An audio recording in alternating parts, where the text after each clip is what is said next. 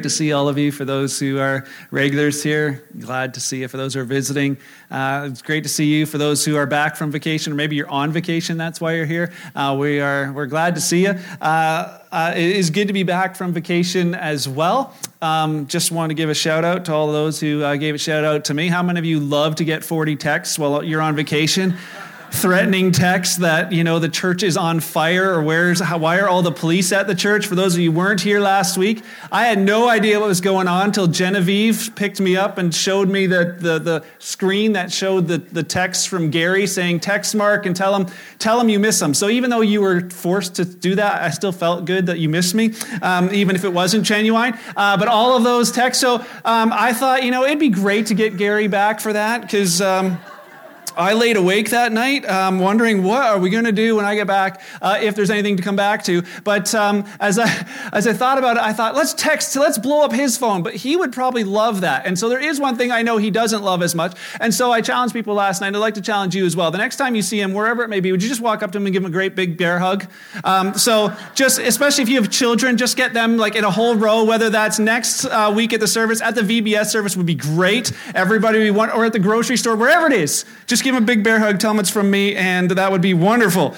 So, thanks to uh, Gary, if you're listening, for speaking. Look out, brother, look out. They're coming for you. Uh, and thanks to all those who responded uh, to baptism. And if you're listening online and are interested in being baptized, we would love for you to take that step and to help you along the way, to encourage if you got questions. Those are the things to ask them. We would love to walk that through with you. So, um, this morning, I uh, want to uh, I want to talk about how the little things affect our lives in big ways. The little things that affect our lives in big ways. So, uh, last weekend, as I was traveling up to Parry Sound to visit my parents, I had to stop multiple times to put air in the tire uh, of our van, and uh, the warning light had been on quite a bit, and uh, so we'd filled it up a few times. And uh, then I decided finally on Friday, I gotta get this thing fixed because it was right down to nothing. And so I went there, and, and, this was the culprit, or, or not this guy exactly, but one of his brothers uh, was, was the culprit, and not even a whole finishing nail. And I blame my trimmers for leaving finishing nails on my brand new driveway, but um, this was the culprit, or just a piece of it, like just a couple millimeters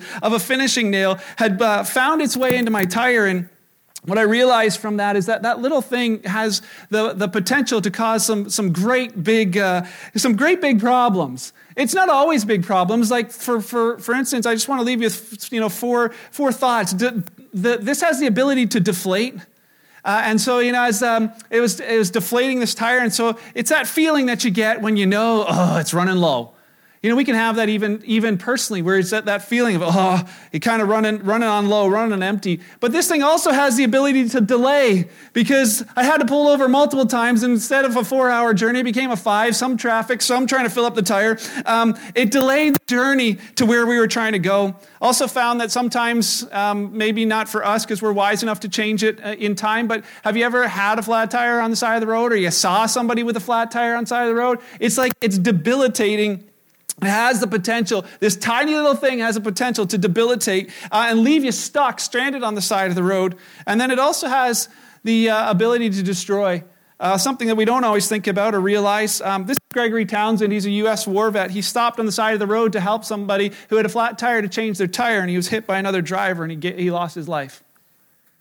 Something so small can cause something. As I looked that up, I remembered hearing that story. As I looked it up, I found it happened over and over and over again. There's a pastor from South Carolina named Brian Walker. Him and his buddy had stopped to, uh, uh, they had a flat tire, and as they were fixing their flat tire, they were run into it by a drunk driver, and both of them were killed. It happened in Toronto just a couple of years ago. It happens more than we know. And we think, man, one small little thing, potentially something like this, has the ability to destroy to that level. And for me, as I looked at my, uh, as I drove the van, I realized that warning light had been on for a while.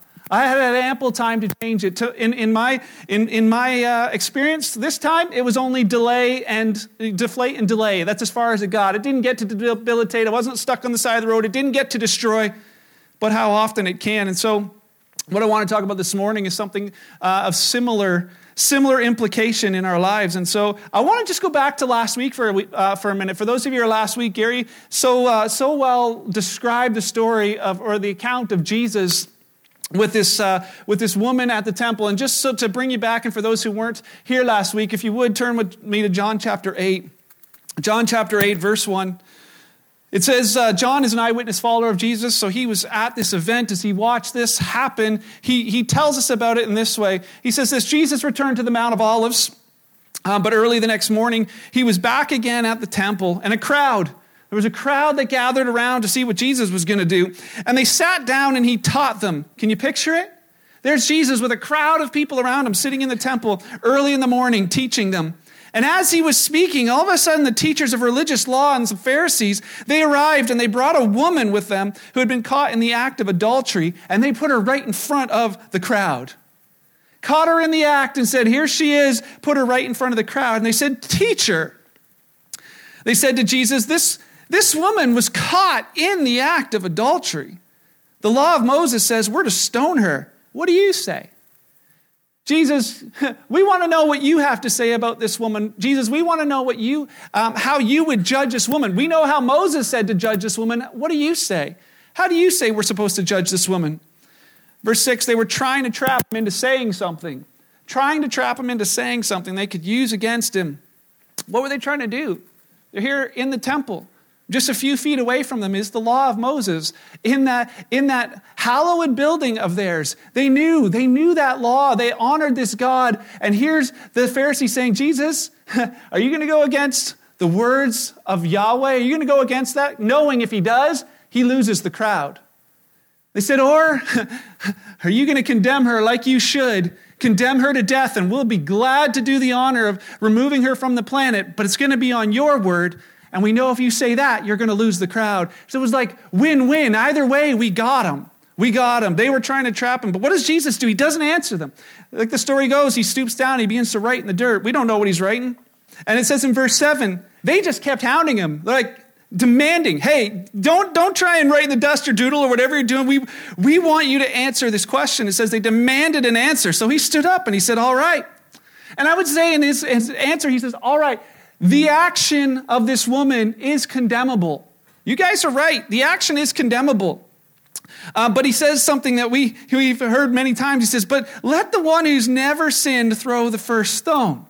Yes, her action is condemnable, but let's talk about you. And if you've got if you're sinless, why don't you toss the first stone? And then he just got down back in the dirt and started doodling again. It says, when the accusers heard this, when the accusers heard this, they slipped away one by one. You know, can you imagine? They're up there, they're like, we got him, we got him, we got him. We're, we're, so, we're so right, we're so right. And all of a sudden, Ooh, we're so wrong. And this crowd, we wanted to witness this. We don't want them to witness this. Drop a stone back in their pocket and kind of blend back into the crowd. One by one, it says, they slip away, beginning with the oldest until Jesus was left in the middle of the crowd with this woman. See, I often thought that that story, he's just left with the woman alone there, but they, they weren't. The crowd was still there. They're all silently watching what is happening and what, what what's going to happen after this. You know, we came to see teaching, we didn't come to see somebody get stoned. Verse 10, it says, Then Jesus stood up again, and he said to the woman in front of this crowd, Hey, where are your accusers? Remember that word for, it's not yellow, but remember the word accusers. Where's your accusers? Didn't even one of them condemn you? Didn't even one of them condemn? The word condemn means, didn't they judge you worthy of punishment? And I think the most important word in that sentence is the word you. Because they came and they condemned the act, and he, Jesus would agree, yes, the act is condemnable. But he said, Did any of them condemn you as a person? She said, You know what? No. No, Lord, she said. And Jesus said those words, Neither do I. I don't condemn you either. So go and sin no more. And there's more to this story. Because for some, we look at the story and think, oh, you know, Jesus just, he's letting her off the hook. He's like, oh, you know, and some thought, well, if, uh, if, if Jesus says, hey, I don't condemn you, then it's okay to sin. But he doesn't say that. He simply says to her, listen, you know, go and sin no more. I don't condemn you, but go and leave your life of sin, which is another way of saying, hey, come follow me. Leave that life behind. You can't do that on your own. Come follow me.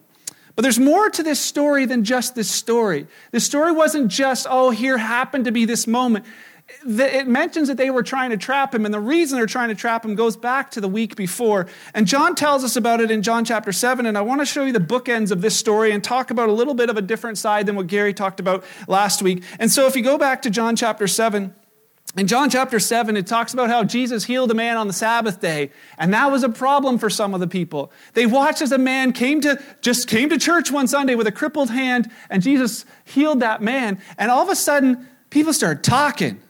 They're like, whoa. Some people are like, wow, that guy, he's a good man.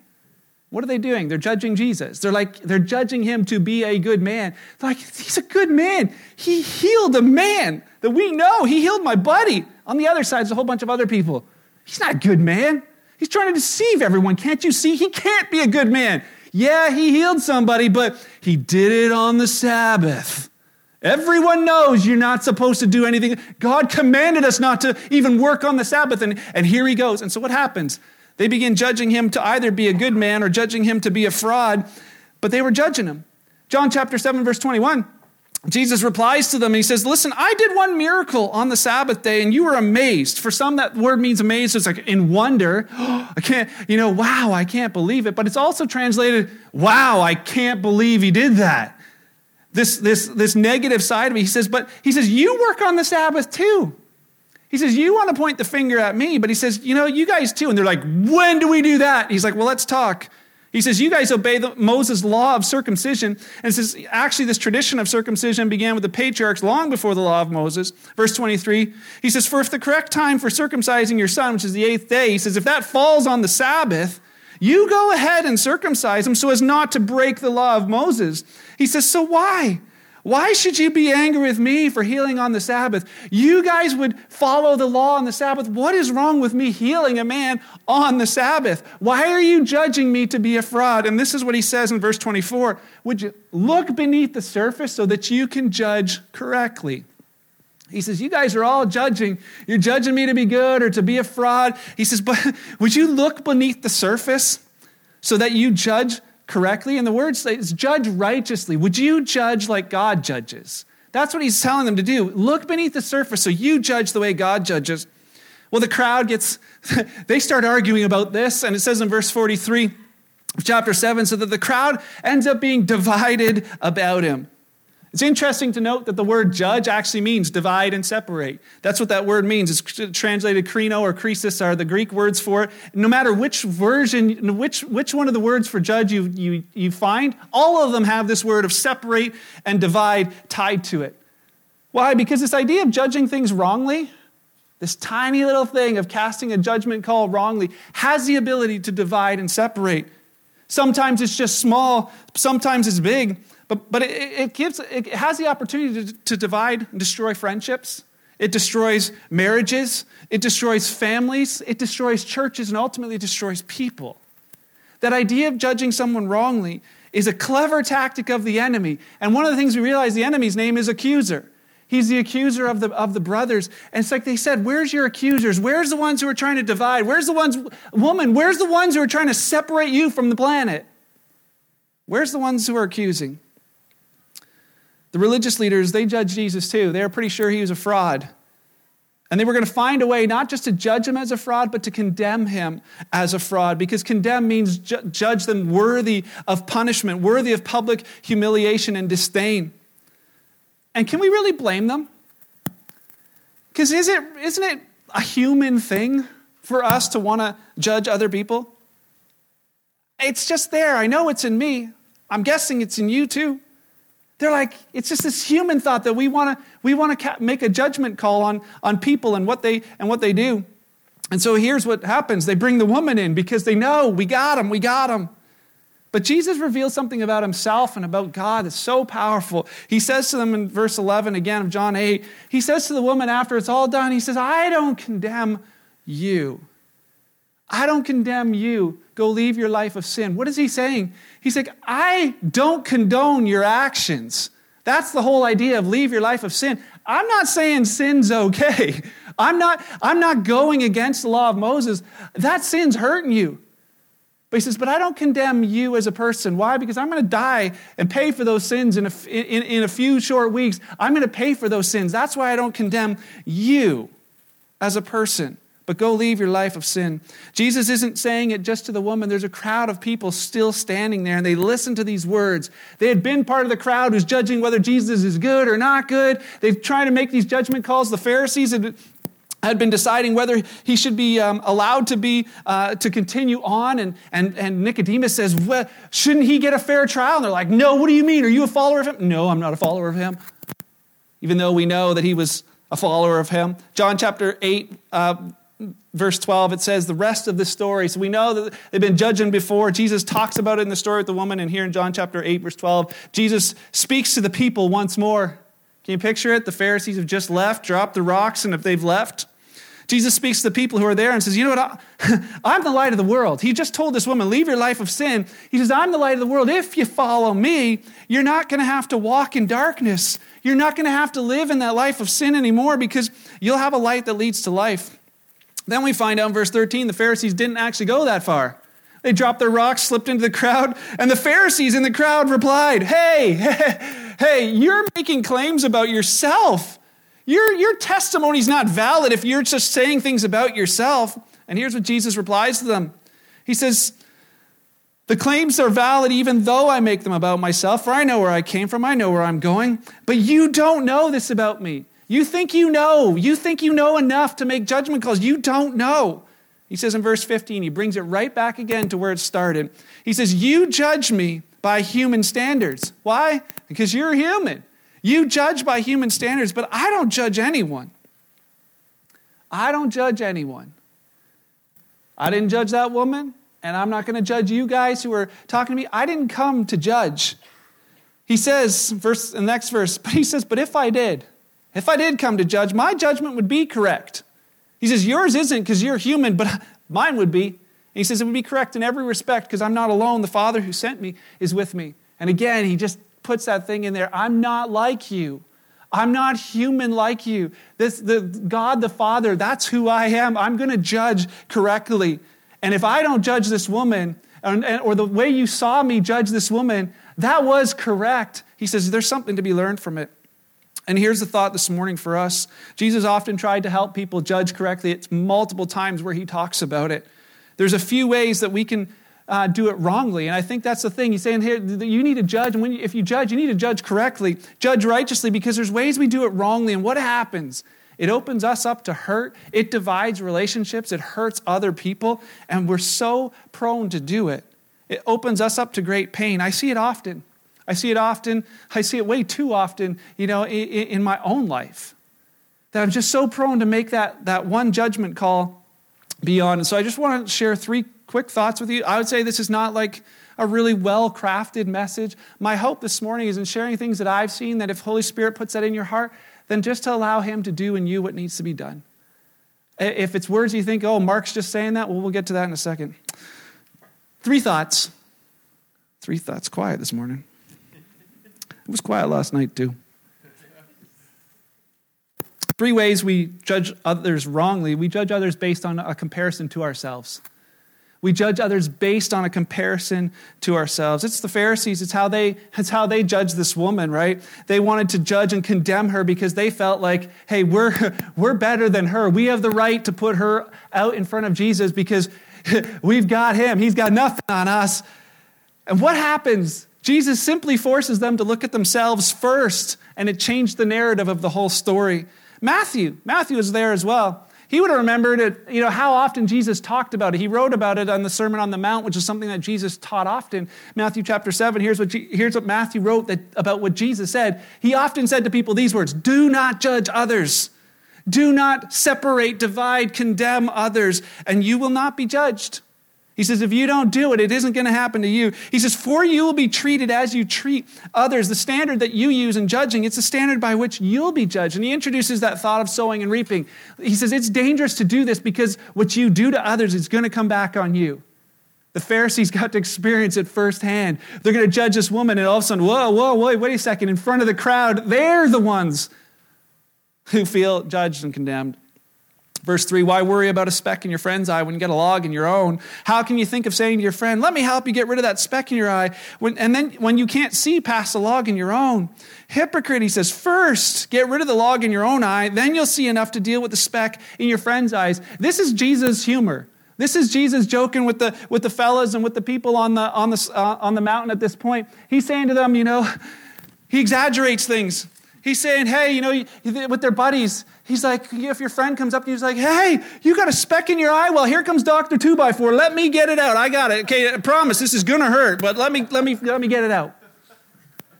And all he's saying to them on that mountain that day is, hey, can we agree? Can we agree that you're going to get it wrong if you do it that way? Can we agree that you would get it wrong? Just even taking the speck out with a two by four in front of your face, you're going to get it wrong? He says the same thing. When you judge others without looking first at yourself, you are going to get it wrong and it is going to hurt. The story of a guy named John. John was uh, going out with his friends to an art gallery, and him and his wife were, were on the way there. And uh, as he wanted to impress his friends with his knowledge of art, and uh, on the way there, he realized he'd forgotten his glasses, and he was really nearsighted. He could barely see it when he waved his hand in front of his face. But he decided he was just going to wing it. He'd just make abstract comments and observations as they walked through the art gallery. And as they got to the very first piece of art, he walked up to the framed print, and as he stood in front of it, he began to stroke his chin and say, "Hmm." You know, I wonder why anyone would want to paint something so hideously ugly. I mean, it is a true rendering of the object, but why waste time painting such a disgusting subject? And he began to hear snickers around him, and his wife leaned up to him and said, John, it's a mirror.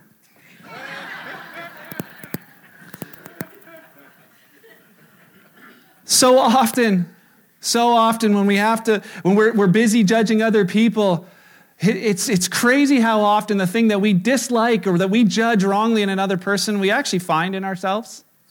How often has that not been the case, you know, where that person who talks too much, they only talk too much because you want to talk more? That person who, oh, they're just so uppity, and you're just like, hey, yeah, well, I want to feel more important. Or that person who gossips too much, and you're like, oh, and then you realize, oh, wait a second, I'm telling my friends about them who gossips too much. Uh, so often we find it in ourselves. And it's why it's dangerous to judge based on our own human comparisons. It's not a safe way to judge, and we open ourselves and others up to hurt as a result. Number two, judging based on outward appearance, something we hear all the time. But there's a story of H.A. Um, uh, Ironside wrote a book called Illustrations of Bible Truth, and he tells the story of Bishop Potter. I've shared this one before, but Bishop Potter was sailing for, for um, uh, Europe. He was on a great transatlantic ocean liner. Uh, he was coming from the States, heading over to, uh, to Europe. And he, uh, as he got onto the boat, he realized he'd be sharing his cabin with another person. And so he went to the purser and he asked at the desk, he says, Can I, can I leave my gold watch and my valuables with you? And, uh, and put them in the, ch- in the ship safe, he said. And he told the purser, you know, I, normally I wouldn't avail myself of this privilege, but I've been to the cabin and I've seen the man who I'm sharing the cabin with. And, and just, you know, judging from his appearance, I'm afraid he might not be a very trustworthy person.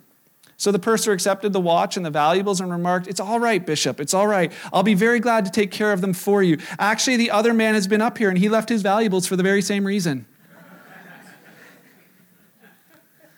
we judge based on outward appearance, we get it wrong.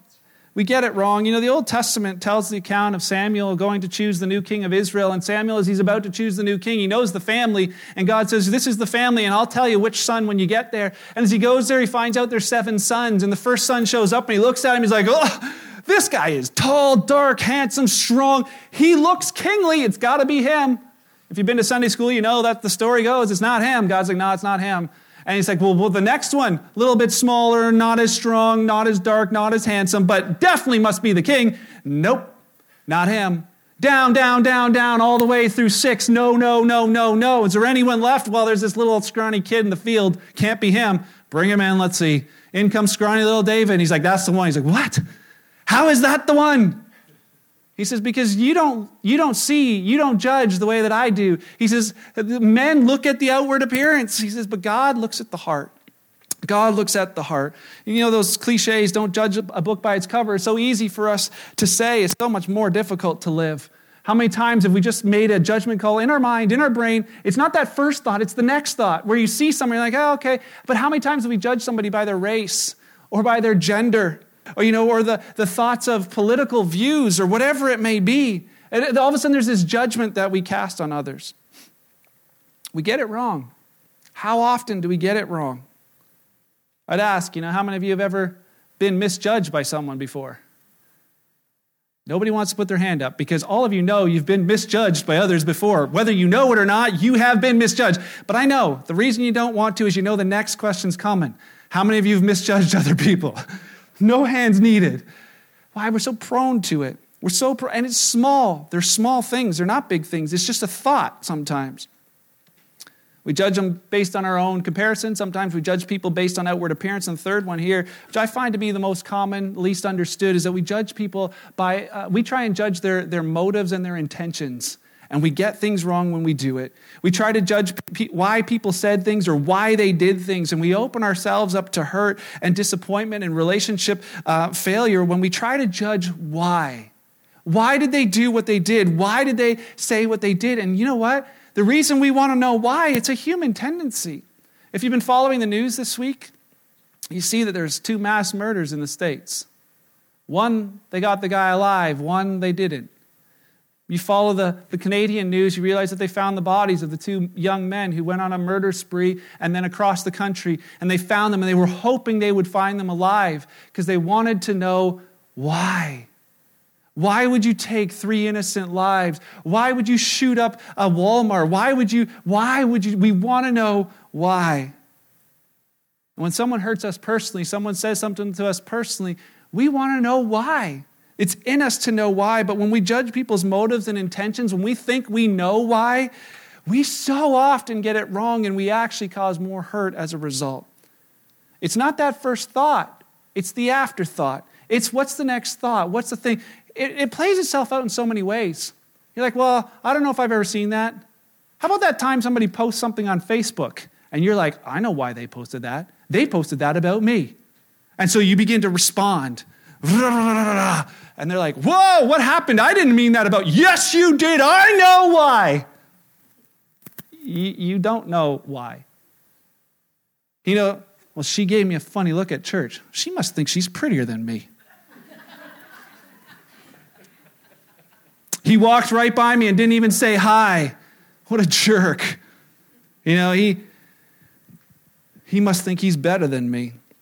They didn't return my call or my text. I know they got it. It said delivered and it said read.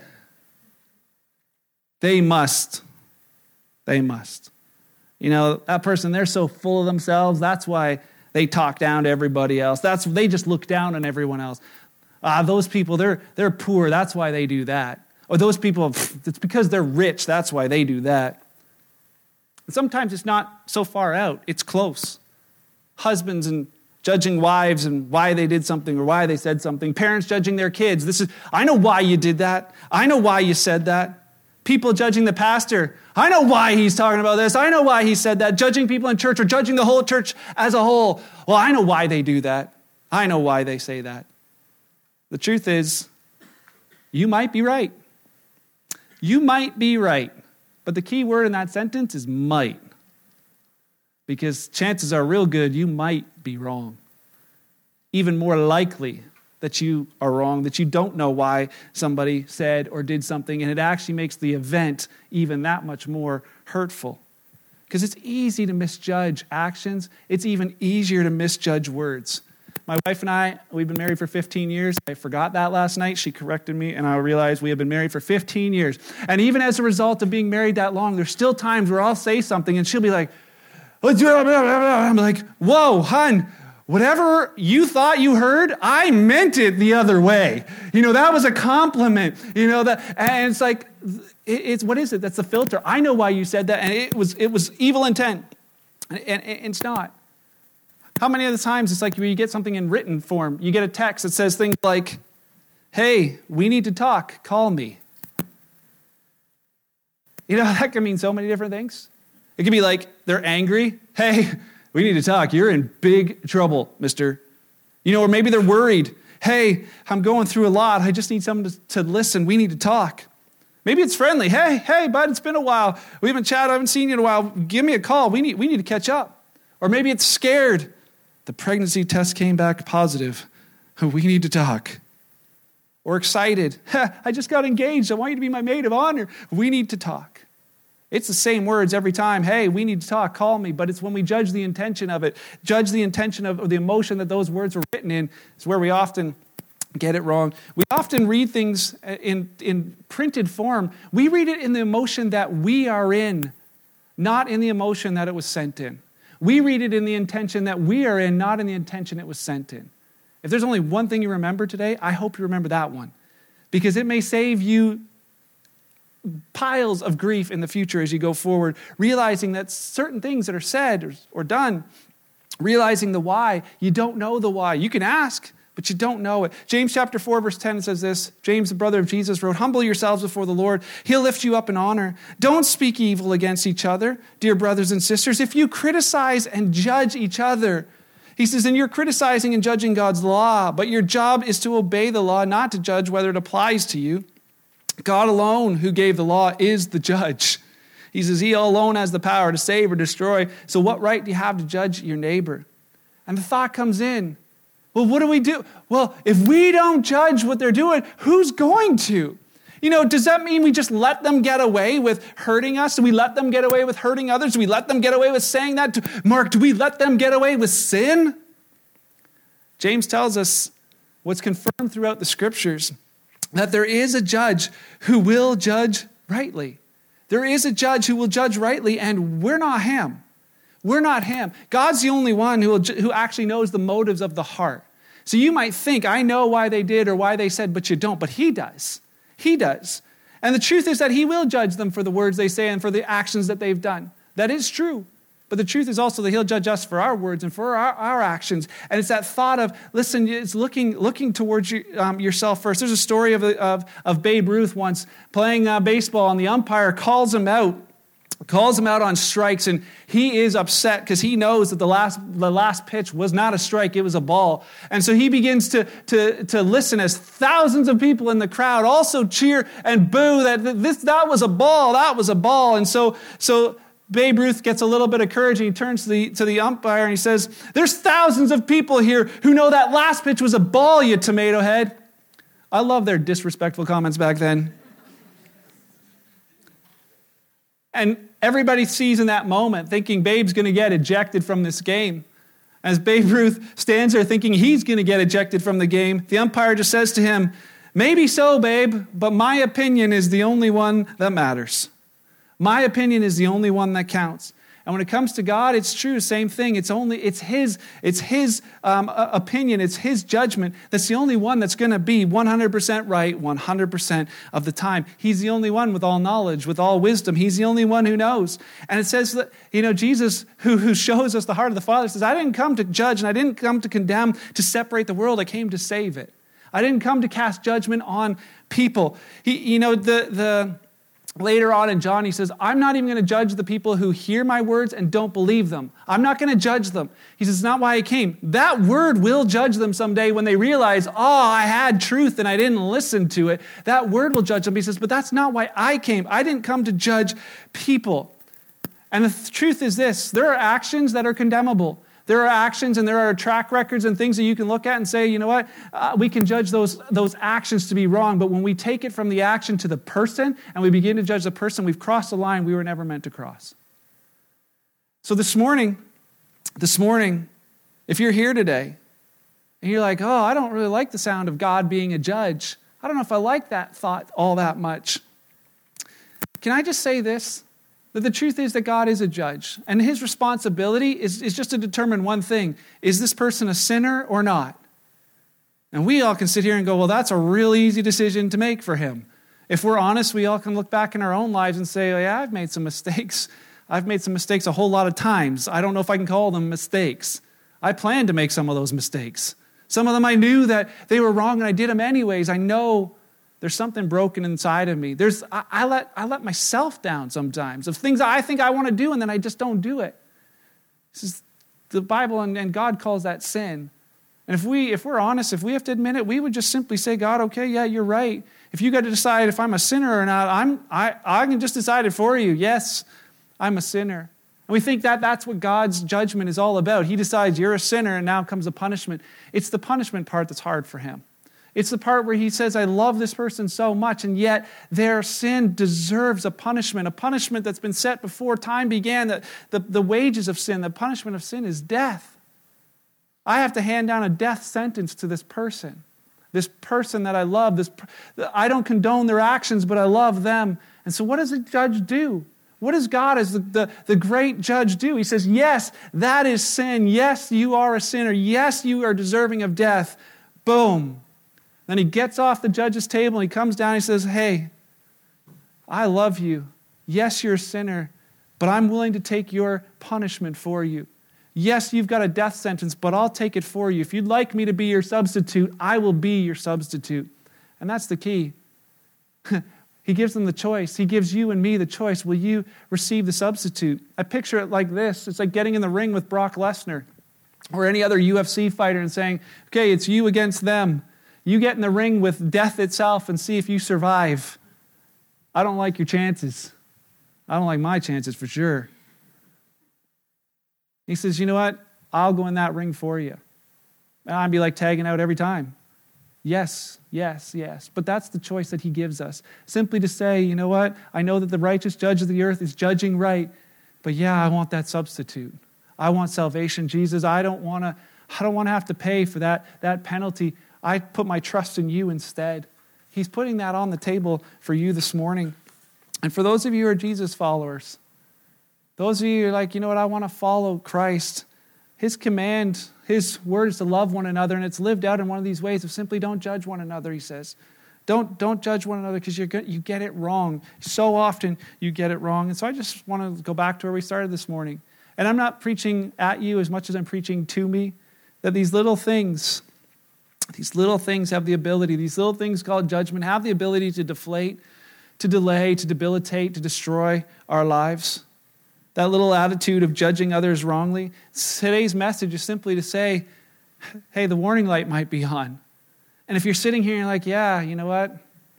That's me. Some of you are sitting here and you're like, I don't know what this guy's talking about. Feel free to judge this message. You may. You may. You may judge these words whether they are true or not true, and you should.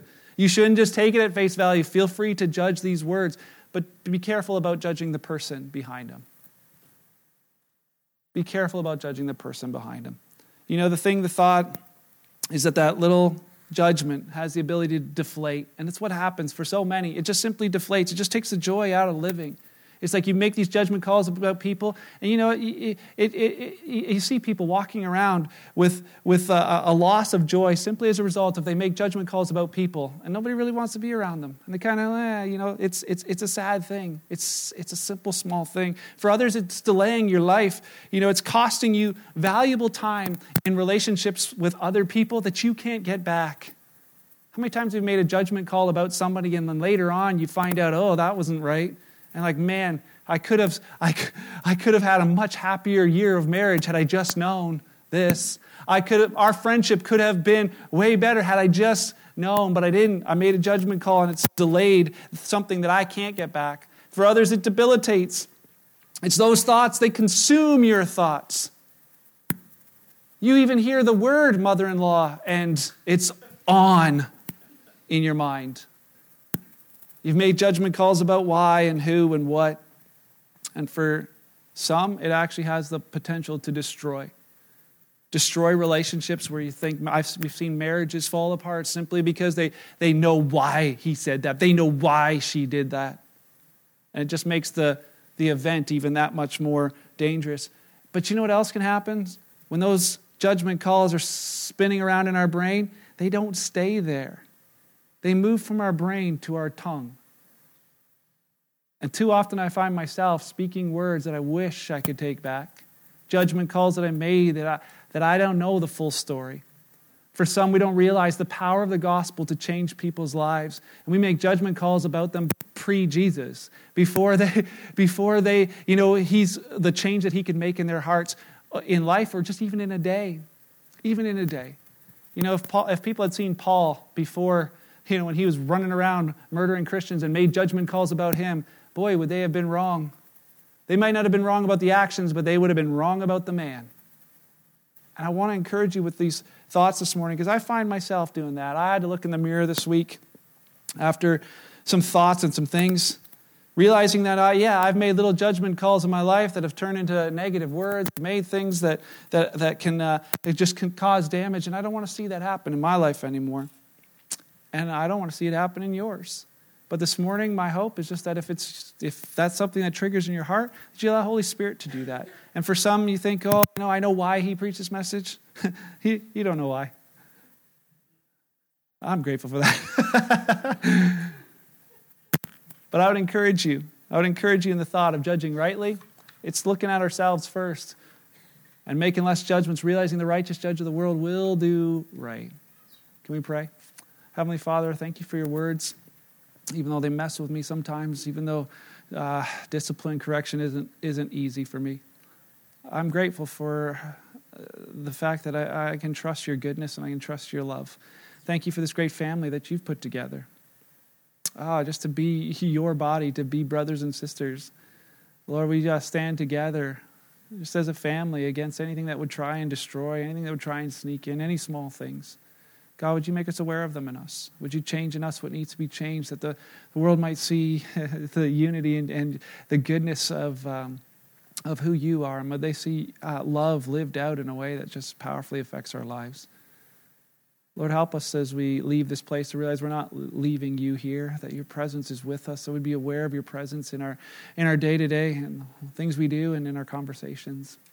Lord, may you be glorified in our lives this week as we live them out with you and for you. It's in your beautiful name that I pray. Amen.